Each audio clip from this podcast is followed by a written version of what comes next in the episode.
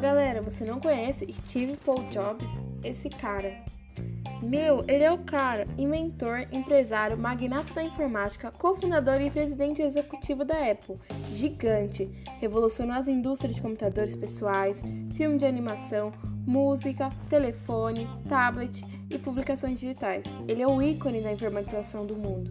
Se você quer conhecer ele um pouco, termine de ouvir esse podcast aqui comigo. Bom, mas eu não vim aqui para falar tão somente dele, e sim da sua história, que em um discurso na Universidade de Stanford contou três histórias de sua vida. Era um momento propício para essas histórias virem à tona. Bom, talvez como motivação àqueles jovens que estavam ali se. Mas não é por menos que esse discurso é um dos mais reconhecidos de Jobs no mundo, em empresas, no YouTube, em plataformas de ensino para aprender inglês como a English Speaks, que tem vários discursos de pessoas celebres como Barack Obama, Michelle Obama, Mark Zuckerberg, Meghan Markle, entre outras pessoas. Mas chega de enrolação. As três histórias trazem a trajetória de sua vida, com lindas mensagens realistas e de grande motivação. A primeira parte ele denominou de ligando os pontos. Bom, começa que ele largou a faculdade, faculdade de Red, depois dos seus seis primeiros meses. Mas depois ele ficou por lá mais uns 18 meses antes de se demitir. Bom, por que ele desistiu? Bom, a princípio, antes dele se entender por gente, sua mãe biológica o colocou para adoção.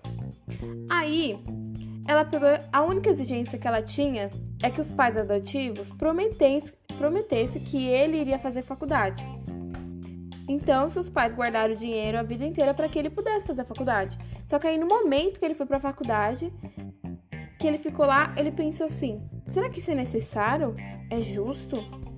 Meus pais trabalharam a vida inteira guardando dinheiro e eu nem sei o que eu quero fazer. Ele não tinha ideia do que ele queria fazer.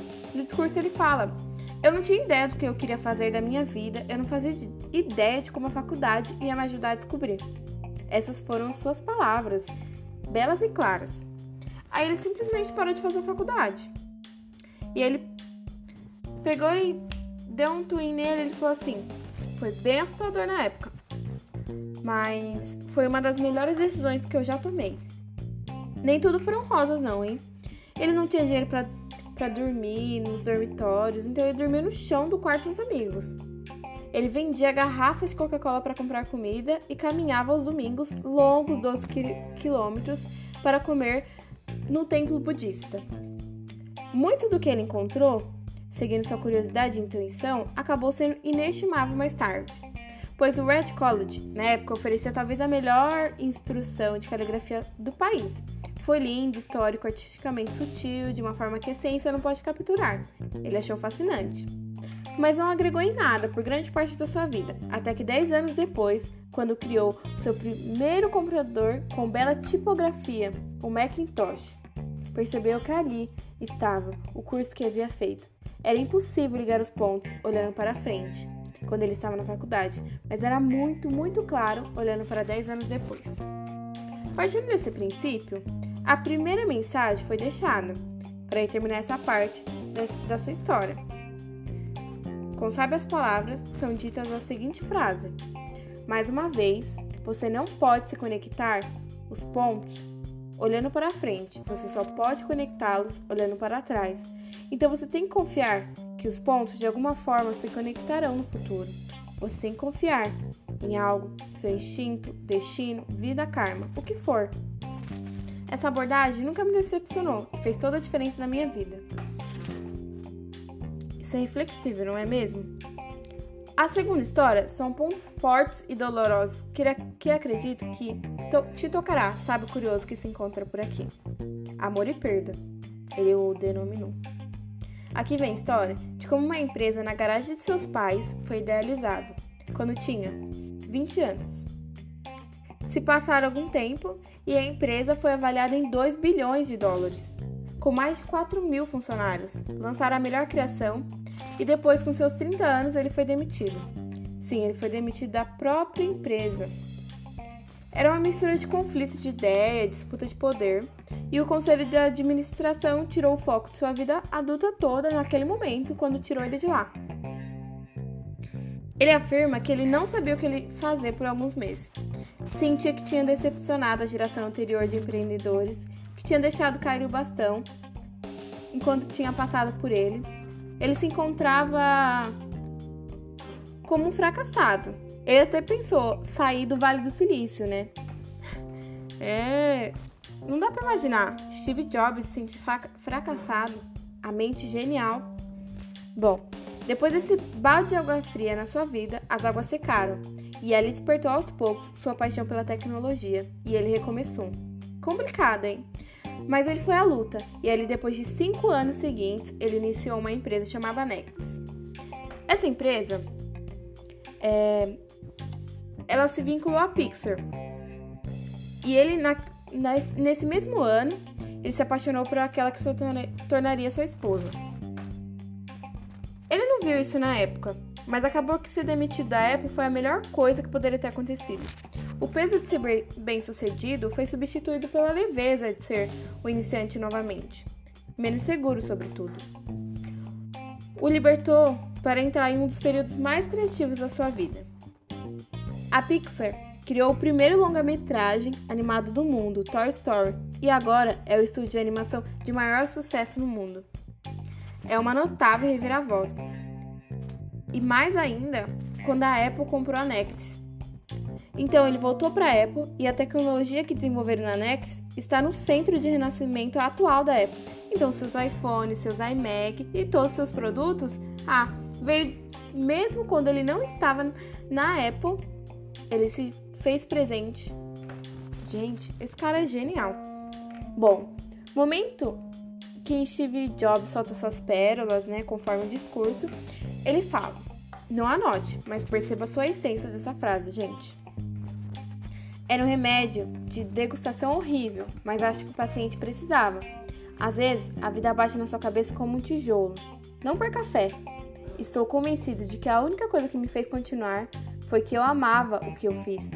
Você tem que encontrar o que você ama. É isso. E isso é tão verdadeiro para o seu trabalho como é para os seus amantes. Seu trabalho vai preencher grande parte da sua vida e a única maneira de estar realmente satisfeito é fazer o que você acredita ser um grande trabalho. E a única maneira de fazer um grande trabalho é amar o que você faz. Se você ainda não encontrou, continue procurando. Não se acomode. Como em todos os assuntos do coração, você saberá quando encontrá-lo. É. E como qualquer grande relacionamento, ele só fica cada vez melhor com o passar dos anos. Então continue procurando até encontrá-lo. Não se acomode. Bom, essa terceira história é para encerrar com chave de ouro. Ele diz que é a história sobre a morte. Quando ele tinha 17 anos, leu uma, situação que, uma citação que dizia: Se você viver cada dia como se fosse o último dia, um dia você certamente estará certo. Isso o impressionou. E desde então, nos, nos últimos 33 anos, ele se olhou no espelho todas as manhãs e se perguntou: Se hoje fosse o último dia da minha vida, eu gostaria de fazer o que eu estou prestes a fazer hoje? E sempre que a resposta foi não, por muitos dias seguidos, ele sabia que precisava mudar algo. É complicado, né, gente? Bom. E aí, vem mais uma das suas reflexões. Steve Jobs fala: Lembrar que estarei morto em breve é a ferramenta mais importante que já encontrei para me ajudar a fazer as grandes escolhas da vida. Porque quase tudo, todas as expectativas internas, todo orgulho, todo medo de constrangimento ou fracasso, essas coisas simplesmente caem diante da morte, da morte, deixando apenas o que realmente importa. Lembrar que você vai morrer é a melhor maneira que conheço para evitar a armadilha de pensar que você tem algo a, a perder. Você já está nua. Não há razão para não seguir seu coração. Nesse tempo, ele foi diagnosticado com câncer, um tumor no pâncreas, que era bem provável que seria incurável. Mas aí, na biópsia, na biópsia que ele fez, foi surpreendido que era, que era curável, com cirurgia. Mas antes disso, o médico aconselhou que ele colocasse os assuntos em ordem, ou seja, dizesse adeus à sua família. E o que ele contaria a eles em 10 anos, o prazo era um mês. A cirurgia o salvou. Graças a Deus. Ninguém quer morrer. Mesmo as pessoas que querem ir para o céu não querem morrer para chegar lá. E ainda assim, a morte é o destino que todos compartilhamos. Ninguém escapa. Ninguém escapa. E ninguém nunca escapou.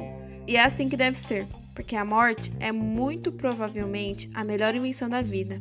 É o agente de mudança da vida. Ela limpa o velho para abrir caminho para o novo. Agora o novo é você. Mas algum dia, não muito tempo, a partir de agora, você gradualmente se tornará o velho e será iluminado, eliminado. Desculpe ser tão dramático, mas é bem verdade. Mais uma das suas reflexões, não é? Seu tempo é limitado, então não desperdice viver a vida de outra pessoa. Não fique preso ao dogma, que é viver com os resultados do pensamento dos outros. Não deixe o barulho das opiniões dos outros abafar a sua própria voz. E o mais importante, tenha coragem de seguir seu coração e intuição. Eles de alguma forma já sabem o que você realmente quer se tornar. Todo o resto é secundário. Enfim, eu tenho tantas palavras sábias a ser dita ainda. Não vivenciei o suficiente. Esta é novamente do Steve Jobs. Mas já para concluir este discurso, ele ainda completou com uma situação, situa, situação uma citação belíssima e poética. Steve Brand, em 1960, quando Steve era um jovem, Brand publicou na The Role Educator uma imagem idealista transbordando de ferramentas limpas e grandes noções. Uma imagem de uma estrada rural, matinal, do tipo que só pode se encontrar alguém pedindo carona, se for tão aventureiro. Abaixo dela estavam as palavras: Fique com fome, fique tolo. Era a mensagem de despedida deles quando assinaram: Fique com fome, fique tolo. E sempre desejei isso a você. Mentira, não, ele não falou assim. e sempre desejei isso para mim. E agora, enquanto você se forma para começar de novo, eu desejo isso para você. Fique com fome, fique tolo. Muito obrigada a todos, Steve Jobs. E assim ele termina o discurso. Bom, podemos dizer então que Steve Jobs estava além naquele momento. Ele estava além naquela época ele estava lendo o discurso. Incrivelmente, suas palavras eram ditas e iam se perpetuar, que mesmo sua morte não iriam apagar a sua história e vivência. Sua vida, presença, conhecimento são singularidades que nunca será replicada. Mas o que liga essas três histórias? É a vida como um todo. Para mim é a vida. Essa imagem simples simples, que eu espero que vocês deem um Google, né? Fala comigo, fala com vocês, fala com todas essas pessoas existentes nesse mundo louco e alucinante, que procura um caminho para seguir e nunca sabe qual caminho ir. Às vezes não sabe como que vai ser o presente, o futuro ou foi o passado. Mas o que ele diz é que sejamos persistentes acima de tudo e que às vezes nós precisamos acreditar, amar, reconhecer e ouvir nós mesmos para nos ligar aos pontos. E que não vai ser fácil, vai doer e que só precisamos de um remédio amargo para recomeçar do zero ou de uma tijolada na cabeça. E mesmo assim, tenhamos fé. Não importa o que seja, mas precisamos de algo para nos inspirar. Só não podemos se acomodar. O nosso tempo é limitado. A morte não tem escapatória, é um destino para todos. Você não imagina o, o potencial que possui. Que desperte em você, que você o reconheça, até que você se convença, até que você queira. Muitos não vão acreditar em mim, ou mesmo vão te chamar de louco, estúpido, idiota, ignorante, imbecil, tantos outros adjetivos, somente para te chamar de tolo, ou dizer que isso não vai te levar a nada, que é ambicioso, ganancioso, insaciável. Seja isso para os seus objetivos, independente da estrada, que pode ou não ter sinalização ou ter tantos caminhos, mas seu coração irá saber a hora de parar e estacionar. Pois ali está o porto seguro e você vai saber, porque você vai amar aquilo que você vai estar fazendo. Bom, essa mensagem é forte, mas eu acho que é isso que ele traz quando ele diz esse discurso, que é para nós, estudantes que estamos começando as nossas vidas, assim, profissionais ou não, independente de tudo. Eu acho que é ter, é ter fé. É você ser você. Não precisa ser Steve Jobs. Não. É ser você. Acreditar em você, acreditar no seu potencial. Esse foi o seu, seu legado para o mundo. E ele partiu. Agora, qual o legado que nós deixaremos para o mundo e para as pessoas que ficam? É isso. Bom, o budismo o ensinou que a morte não é necessariamente o final. Steve Jobs nunca quis passar dos 50 anos de idade, e no dia 5 de outubro de 2011, aos 56 anos, o responsável pelas maiores invenções da tecnologia partia desse mundo e concluía sua jornada espiritual que começou quando ainda era um garoto no Vale do Silício. Não há como negar, quando o gênio parte desse mundo, a humanidade sente, mesmo conhecendo apenas o trabalho dele, sem conhecer de verdade a pessoa.